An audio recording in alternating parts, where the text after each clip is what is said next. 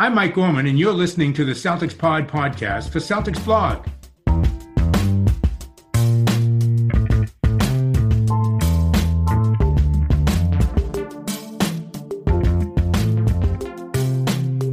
What's good, everybody? Happy Friday. I don't know about y'all, but it's so warm right now. It's so humid that I'm sitting here in my throwback Bill Russell jersey, a pair of like, um, I don't know, like track pants, and I am literally melting.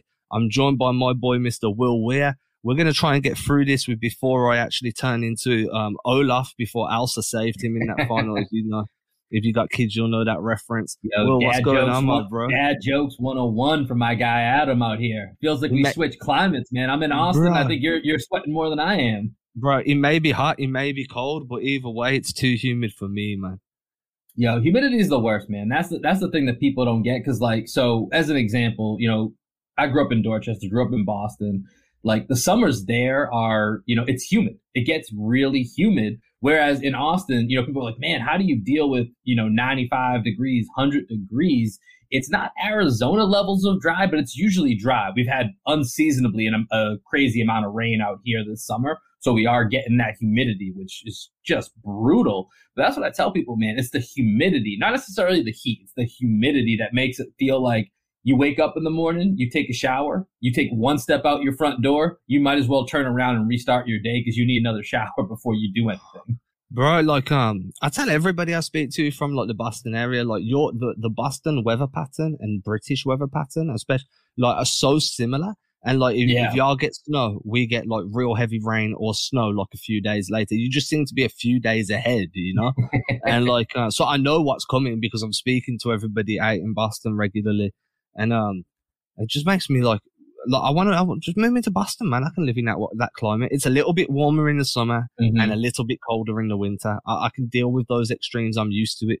Um, but at the moment, man, I'm just like, dude, it's just too humid, man. I feel like I- if I ran around with a plastic bag, like a sandwich bag, and I just ran around with it in the air, you'd see the condensation collecting, well, as thoroughly disgusting as that is, I think uh, I think if you could live in London, you could live in Boston, Adam. Yeah, no, I couldn't live in London if you paid me, dude. Or excuse me, in England. My bad. That's Yeah, see, no. that's my American bias. If you're if you're in England, you just must be in London. Yeah, dude, you couldn't pay me enough money to live in London. Like, um, seriously, even if you offered me like a multi-million pound duplex, it was like you know with like a moat and 17 acres of land Yeah. some proper old school thing man where like some king used to. Some to real medieval type. yeah yeah with an alligator in the moat for protection like it's not enough dude like i'm not i'd never live in london no matter what I just feel um, you, man. I, I feel that same way. I feel exactly. I feel that same way about New York. Like I would, I've been in New York several times. You know, grew up in the Northeast. Like I just, it, it, you would have to give me some type of opportunity in which I absolutely have to be in New York that I could never pass up in a million years to get me to go live there. And I feel like London is the clean version of New York. So you know what I mean? Like, there's definitely not a chance I'm trying to go to a place that I think is just absolutely filthy. I know, I know everything everybody says about New York. I, it's just not for me, man. So I understand your uh, resistancy to to yeah like unless it's like a full-time basketball gig and i can like um you know traveling once a month or once a week to be in the office Mhm. then okay because I don't have to live there, you know. But like, um, actually, like the crime rate's ridiculous. The uh, the cost of living's ridiculous. The quality of life is low unless you're like one of the top like fifteen percent. yeah, So um, that's not for me, dude. Man, I live in the suburbs. I can drive to the, I can drive to farmland in nine minutes. I can drive to a city in ten. Like I'm in the middle of everywhere. I'm not giving that up unless it's to leave the country, which is See, we, what I we we diverge past there. I am a city boy. I just, but I gotta be, I gotta be responsible with my funds. So down here in the south where I live, being in Austin, Texas, I can be in the city, but I can have a cost of living that's like maybe a quarter of the price of living in New York City. Yo, it's the same for me, bro. I'm I'm literally I'm the second I'm in the second biggest city in the UK. Um, you know, Yeah. so but the cost of living's like fifty percent cheaper. Now people listening are like, yo, I don't remember tuning into a real estate podcast.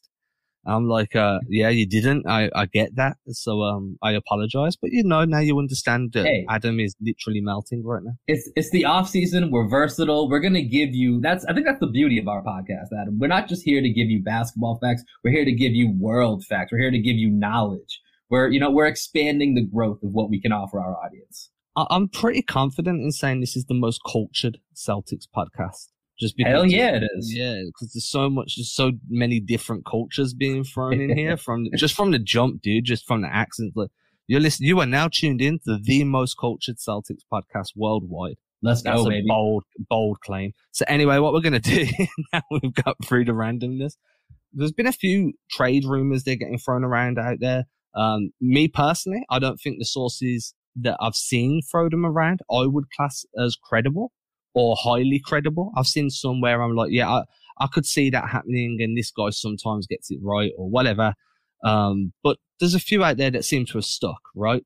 Jamal Murray, no, not Jamal Murray, sorry, Javante Murray being the number. I'd be a lot more interested in Jamal Murray. I'll yeah, tell you that much. That that was, was I wish, right, dude. But Javante Murray being the the number one name that's been thrown around recently as a possible trade target for the Celtics. I have nothing but negative thoughts on this matter.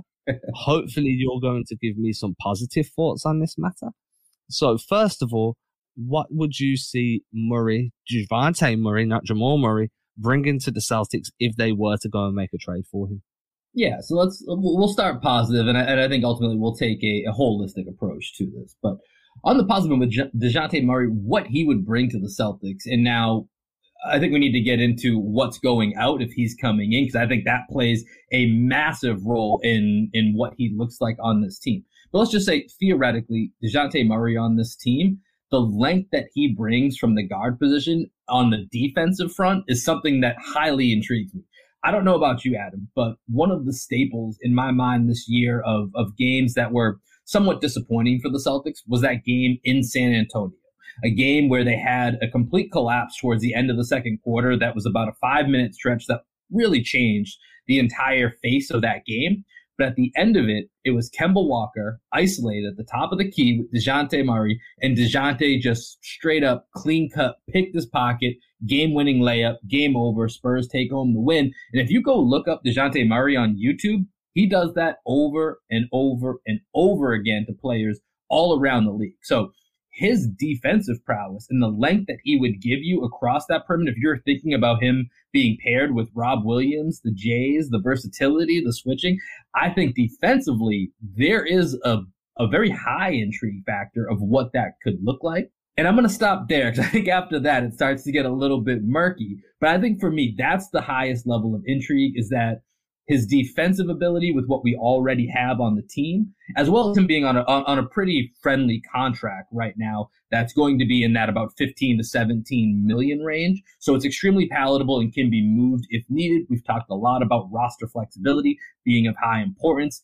He's 24 years old, locked up for about the next four years, 15 to 18 million. That's a contract that you can move and can have value in different realms. So I think those are kind of the positives that I look to when I think of DeJounte Murray on the Celtics. Do you have any positives that you, that you want to highlight, or are we just starting to go the other side here? Now I can give you a positive. Like I, I agree with you. I think he's um a fantastic defensive piece.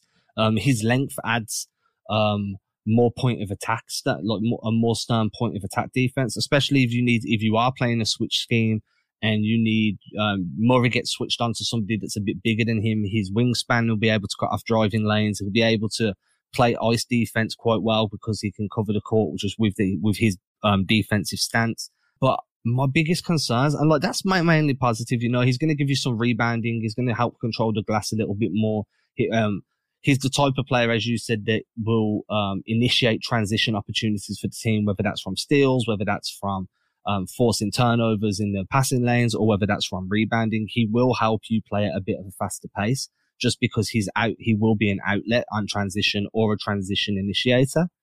But then everything else is just, I don't see the fit anywhere. like, so my first point, the first thing that goes through my mind is Murray doesn't give you any three point shooting, right?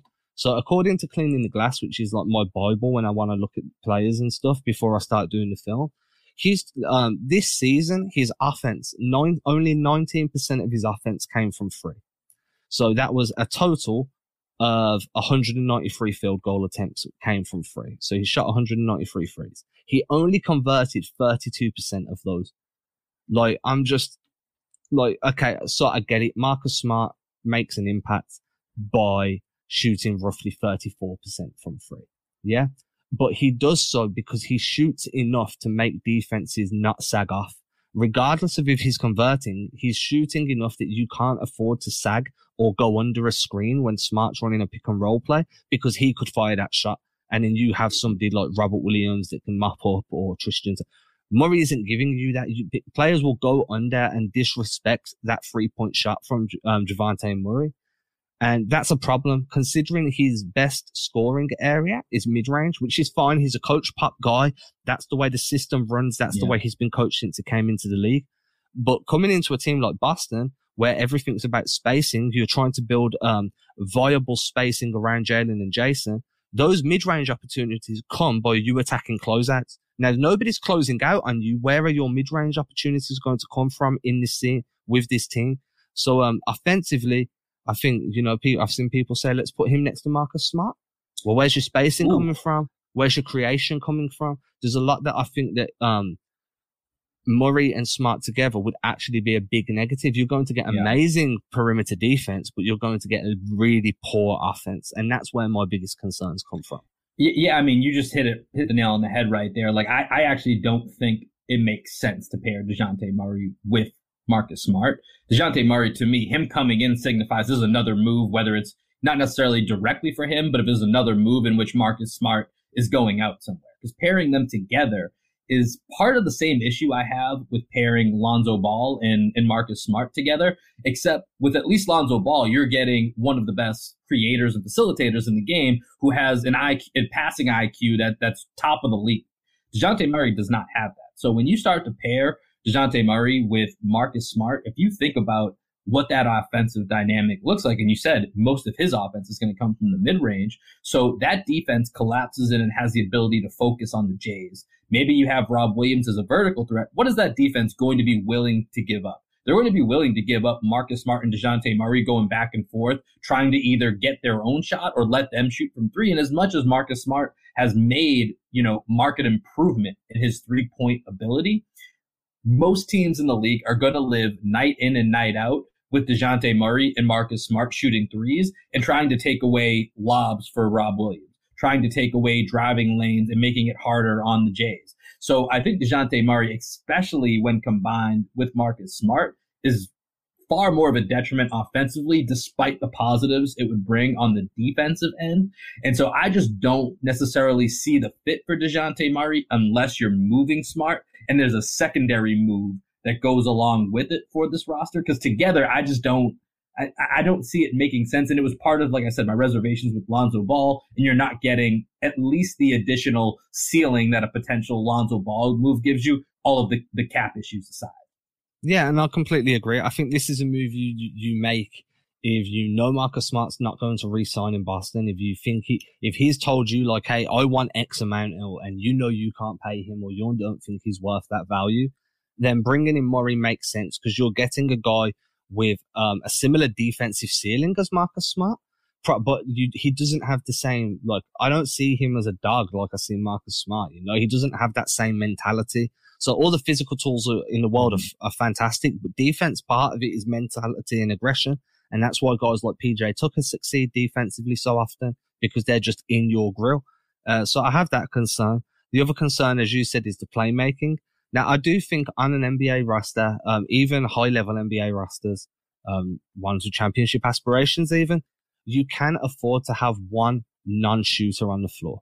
You, you, can do that because he, he, he's going to be your um, your facilitator. He's going to be your screener. He's probably going to be the guy that you're asking to operate along the baselines and move and do whatever he needs to do to add rim pressure, right? Um, but I just don't know, like, if you do that, do you really do that with Javante Murray, whose assist rate is quite low? I mean, he only ranked in the, let me pull it up real quick. His assisted usage rate was the 25th percentile. So 75% of point guards had better um, assists per the amount of time the ball was in their hand. So he's actually one of the worst um, assist mm-hmm. makers in the league for his position yeah. um, and his usage rate, obviously.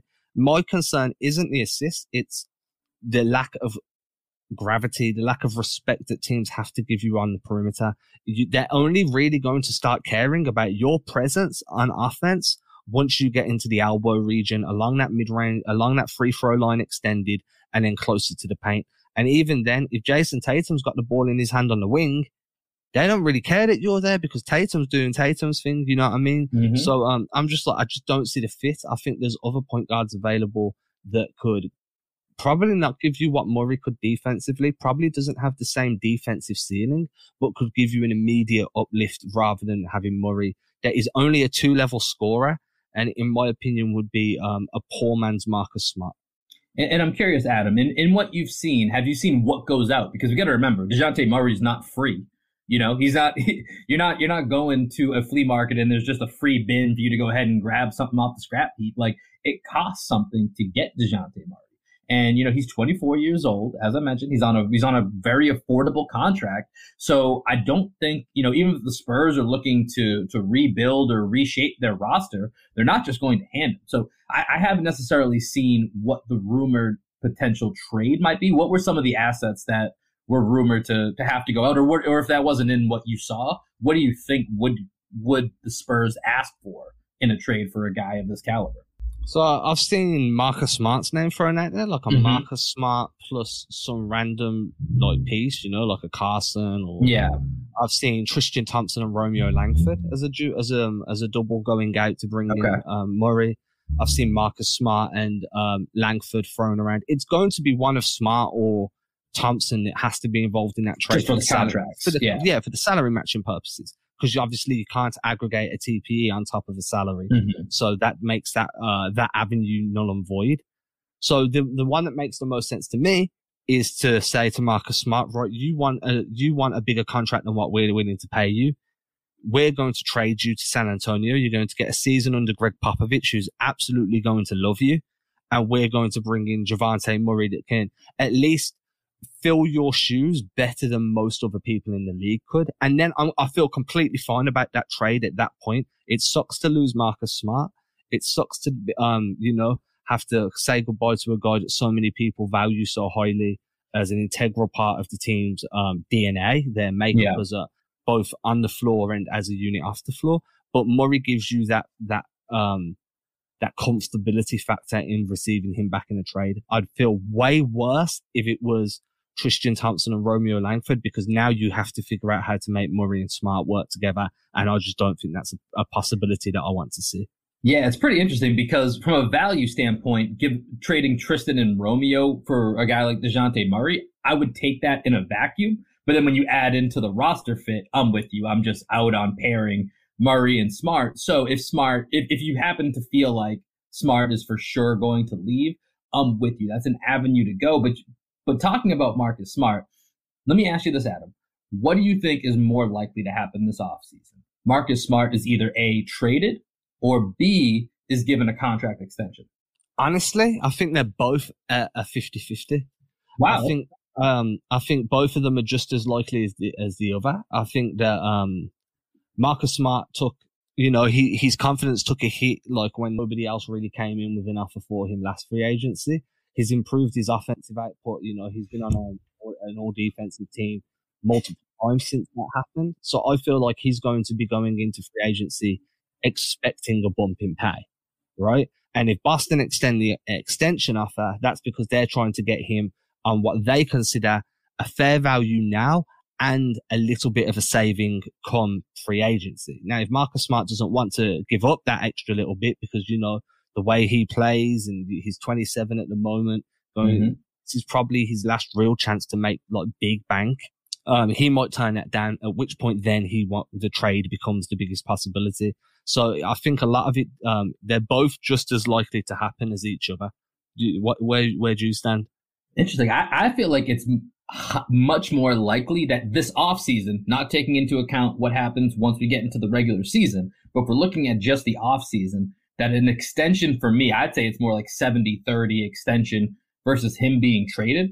The way that a lot of the press conferences have shaped up in this offseason, when we've talked about this on past podcasts, you know, the Jays are the pillars, and you gave your great Adam the Toolman Taylor, you know, uh, recommendations about how the housing and the structure of the house is set up. And Marcus Smart is that extension. He's part of it, but he's an extension. He's an add-on, you know. But I think having said that, Marcus Smart being on this team and extending him gives you more options in the long term of how you want to shape this team. So I think it's interesting your point of him being 27. This might be his last time to really cash in and get a, you know, a nice 4-year contract at whatever he deems to be, you know, the appropriate value.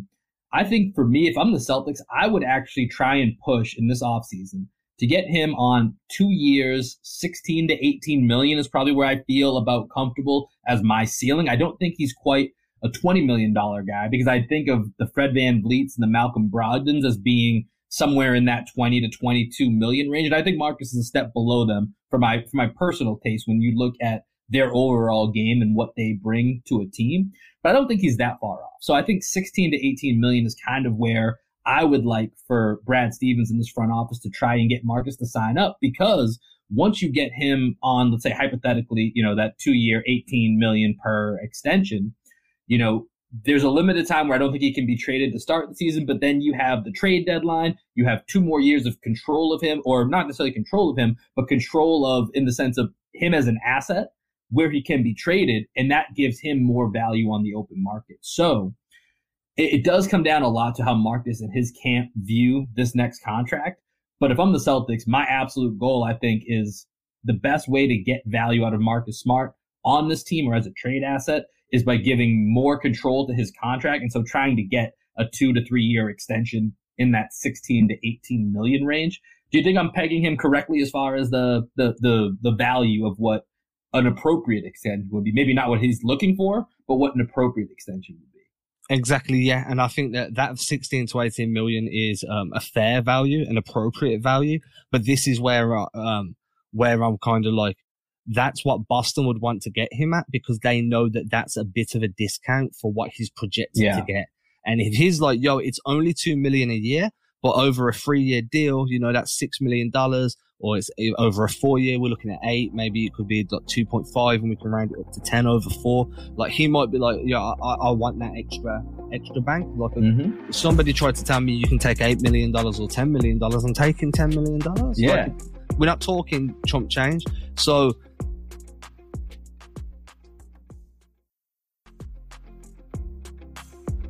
and the other thing that I kind of, I'm kind of weary about is when Marcus Smart signed his last contract, the, the main train of thought behind it was he's going to be a tradable contract. He's a tradable asset. He could be used to package for another star.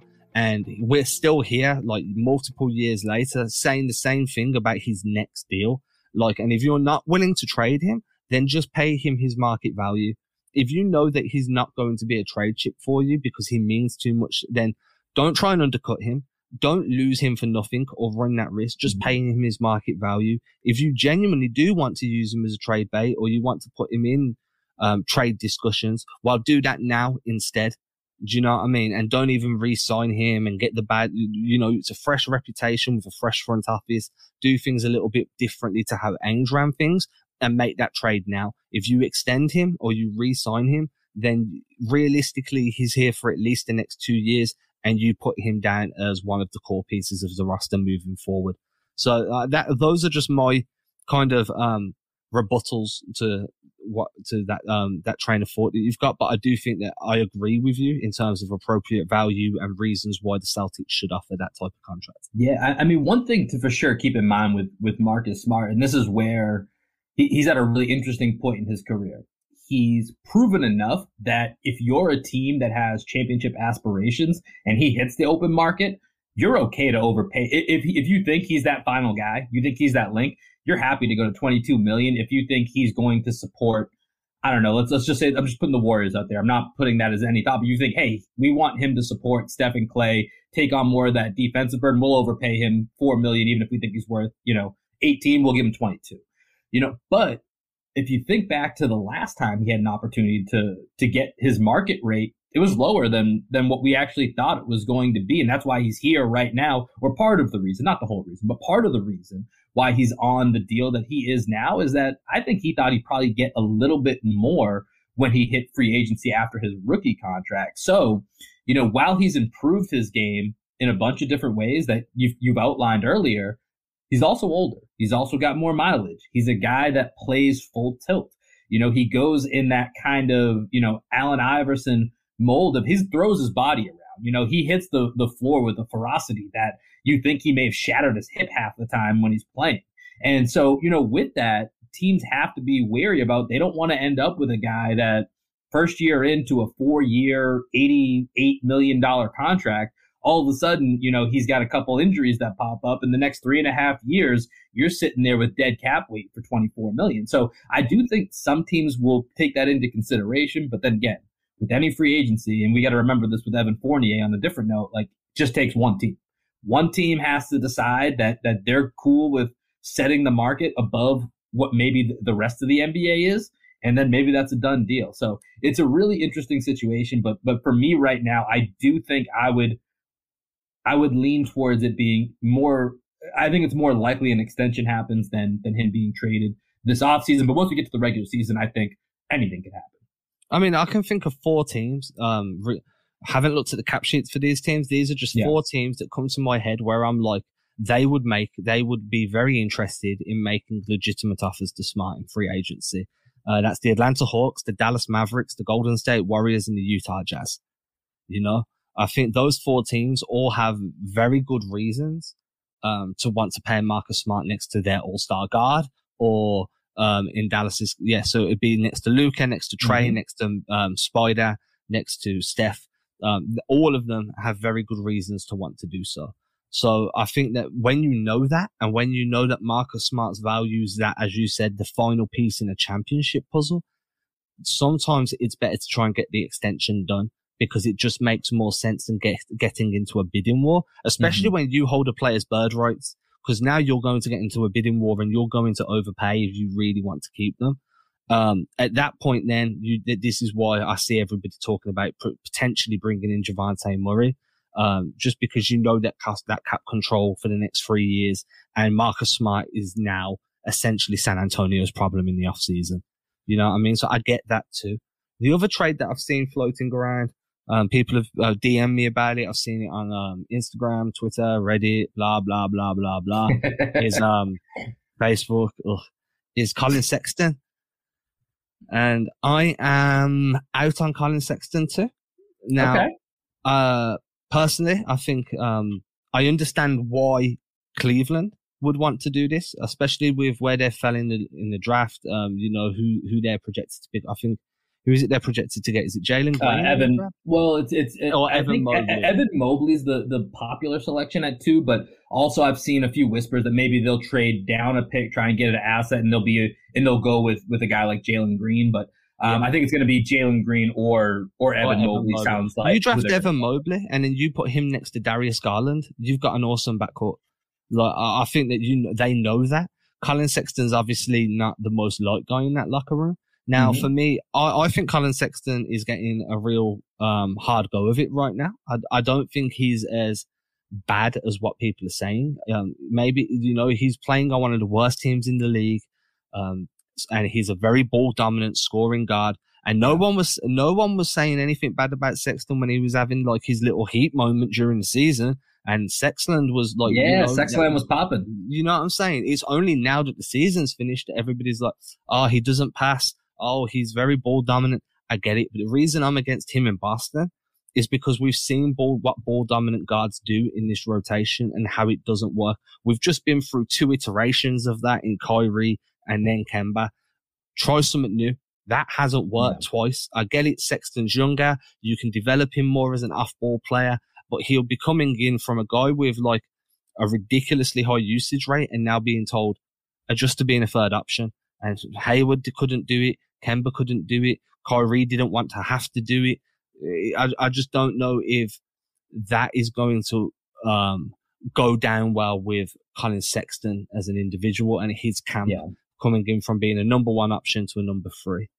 No, I, you nailed it, man. Because that's that's the way I view this. Is we just went through this with the 30 year old version of with bad knees of Collin Sexton, you know, when we just went through this with Kemba. So why are we running this back? And you have to mention, he's remember he's extension eligible as well. So even though he's only making four to six, I think it's four million this year. Well, four million for the end of this season, so six million for the upcoming season. Then you got to figure out immediately, you know, is this the guy that you're going to extend, and what does that extension look like? You know, I, I don't like him as a fit for the Celtics. I think Collin Sexton is valuable for different teams in the league, but for these score first guards who are defensively challenged that are undersized. He's not necessarily undersized. He's six one, but he's just not, you know, he's, he's not going to have a massive presence on defense and really needs the ball. He's ball dominant. There are teams and fits for these guys, and I don't think the Celtics are one. I was having this exact conversation with a good friend of mine about him as a fit on the Knicks. And Knicks have been a team that are rumored for Collin Sexton. And we saw in the playoffs how difficult it was for that team to find offense. So I think a guy like Collin Sexton actually fits very well for the Knicks. The issue that my friend and I were going back on is because he's extension eligible, where does Collin Sexton view, or where does his camp view that extension at? Are they going to play hardball like John Collins and turn down four years for 90 million? And they're looking for some type of max deal? Because those are very different things. You know, Collin Sexton as a ball dominant, you know, maybe a lead offensive option or second offensive option that's doing something different than your your 1A or your lead guy does. You know, that can be very valuable, but is it 20 million valuable or 30 million valuable because that changes everything with who Collin Sexton is and where he fits into a roster. So I think there's a fit for Collin Sexton. I definitely don't think it's in Boston though, for a lot of the reasons that, that you laid out in your, your. And I agree. I think the Knicks, um, a one A and one B punch of Julius Randle and Collin Sexton, along with an RJ Barrett, an Obi Toppin, mm-hmm. and Mitchell Robinson. That's a good young team to start building around. Yeah, and they can complement each other a little bit. Yeah, I think that actually fits quite well. So I agree there that the Knicks would be a good option for Sexton. I also um, agree that you know, 90 million and a max deal are completely different and the expectations exactly. are different. Uh, I mean, I've just looked up Collin Sexton's usage rate for this season. His usage rate this year is 29.6%. Only 7% of point guards had more of a usage rate than him. That 7% is going to be, if Harden was classed as a point guard this year, which he truly should be, Harden, Westbrook, those type of guards would have had higher usage rates, but mm-hmm. those are the elite of the elite. Sexton is not there yet. And, yeah. Um, so yeah, I don't think he fits. Um, again, no. just the trade work. Uh, you know, you'd probably be giving up. You'd have to give up a young piece back. Like um, the one I was thinking of was like uh, what you'd have to be like a, a Tristan Thompson and a Romeo Langford or an Aaron Nesmith. Or a Nesmith. I think Nesmith yeah. would be someone maybe they because would target. then they'd have Darius Garland, Evan Mobley, Evan Mobley, Aaron mm-hmm. Nesmith, and that's their young core that they start building around. Jarrett Allen as well. Yeah, yeah, Jarrett Allen. And I don't feel comfortable giving them Nesmith and watching him just ball out due to the amount of minutes he'd get in Cleveland. Like you can have Carsen Edwards. Carsen Edwards cooks you year after year. I don't, I don't think they want Carsen Edwards to be. Do you know what? I think that I think they take Carsen Edwards just so he doesn't cook him again this season. Because it's not a be insulting, right? Yo, it's not a be insulting. This dude barely scores a bucket on anyone in the NBA. You put him up against Cleveland, he turns into like prime Eddie House, starts going for forty. Oh, so, Eddie um, House. You just you just you just struck all the right veins with me, Adam. Eddie House was my absolute guy. I I modeled my own pickup game on Eddie House. Three oh, point oh, line real? to three oh, three point line to three point line. Let me run around some screens and shoot. It's my game all day. Oh, my pickup game's pure and one inspired, dude. You got the one. handles for it? Yeah, dude. I, yeah, I used to. I used okay. to just. I can I, like. I can handle blindfolded easily. Um, I used to just dribble all day long, man. Um, I've lost a bit of speed now though. But um, yeah, dribbling was never my forte. I'm a straight shooter through and through. Shooter, shoot anytime. That's why I love shooters, man. Any, I've been dying for the Celtics to get just a pure shooter. Like I don't think probably since Eddie House, I can't think off top of my head of a of a, a pure three point specialist that the Celtics have have really had. And I think that's especially with Eddie House being a smaller guy like myself. I do appreciate, you know, his style on the court has been someone I've always I've always tried to emulate on a uh, on an extremely minor league level. So um I was never a great three point shooter. It was just um it was never me. I was always um a facilitator. So like um mm I, am like what six three. So like um I used to just be the guy that appeal off screens, penetrate, and then dish. Or if the lane's there, I'm I'm I'm decent around the rim. I just go strong around the rim. Um, mid-range elbow shots on call with. I can attack closeouts, but I had the same problem Dejounte Murray's gonna have. no one closed out on me for me to attack the closeout, and uh, so I, I understand. I've been there, dude. Not, Here's the thing, man. That, that's why we got to play off each other. I'm, I'm gonna take some of the gravity away, and then I'll let you be able to to create more in the open space because they won't be able to sag off me. Yeah, dude, uh, I'm down, man, because I'm so I'm too old to be crossing guys over now and then expecting my knees to allow me to blow by people. You know, like I'll crush you up and you'll get back up and get back in front of me before I've managed to take two steps because I'm like, oh man, my knees, my knees hurt. Yeah, So- man. once we get uh once we get Greg back here, we got you know they're making like three on three into an Olympic sport, I believe. I, I could be wrong on that, but I know it was either it's either coming or I've seen you know different versions of three on three that are that are coming. So maybe uh maybe the Celtics blog podcast boys needs to need to get together and uh and run a little three on three. So what we need is for all the listeners to start a petition to Biden to allow me an American citizenship so I can represent uh, the United States of America at the Olympics in three on three. I am down. Why you would choose three random dudes off a podcast when you have like Tatum, Beal, and Brown or whatever you want it to be, Lillard, Tatum, and Beal. Oh, you can go. You, there's a lot that you can do Oh, better than dude, three yeah. of us. yeah, but if you do want to see that just for comedy value, then uh, get that petition going. I'll happily sign and share. You know, you know what though? If we were to get like a basketball podcast three on three tournament, I'll take. A, if we ex- let's exclude podcasts like you know like all the smoke podcasts where you got Stephen Jackson and Matt Barnes. Let's see if we can organize a three on three podcast basketball tournament where as long as you're the only requirement is that you have never played professional basketball. I'll tell you what, man.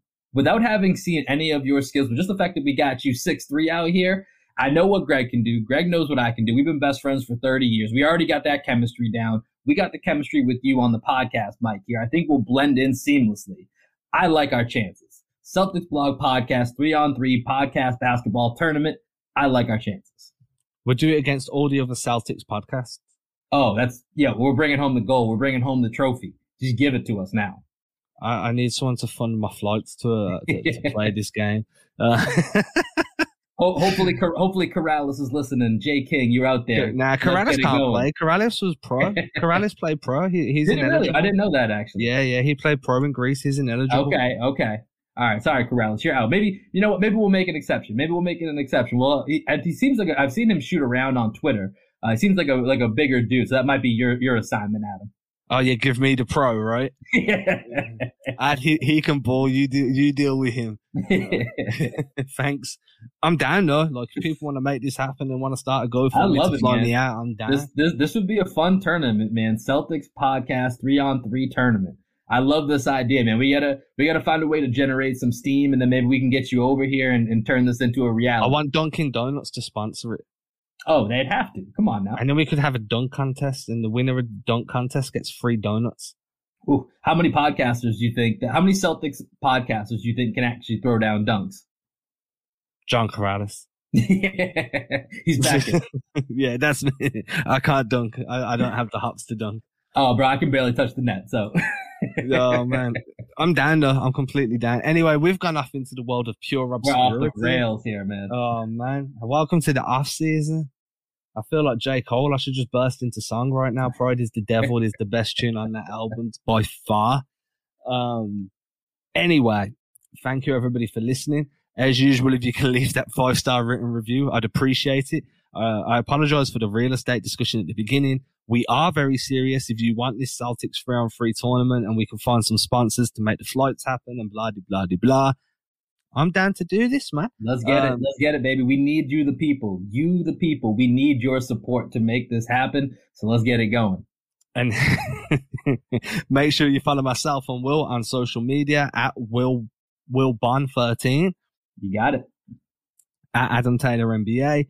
Uh, please tell your friends, family, co-workers, Uber drivers, train drivers, train conductors, restaurateurs, whatever it may be, that, this podcast is for them and they should be listening to it religiously.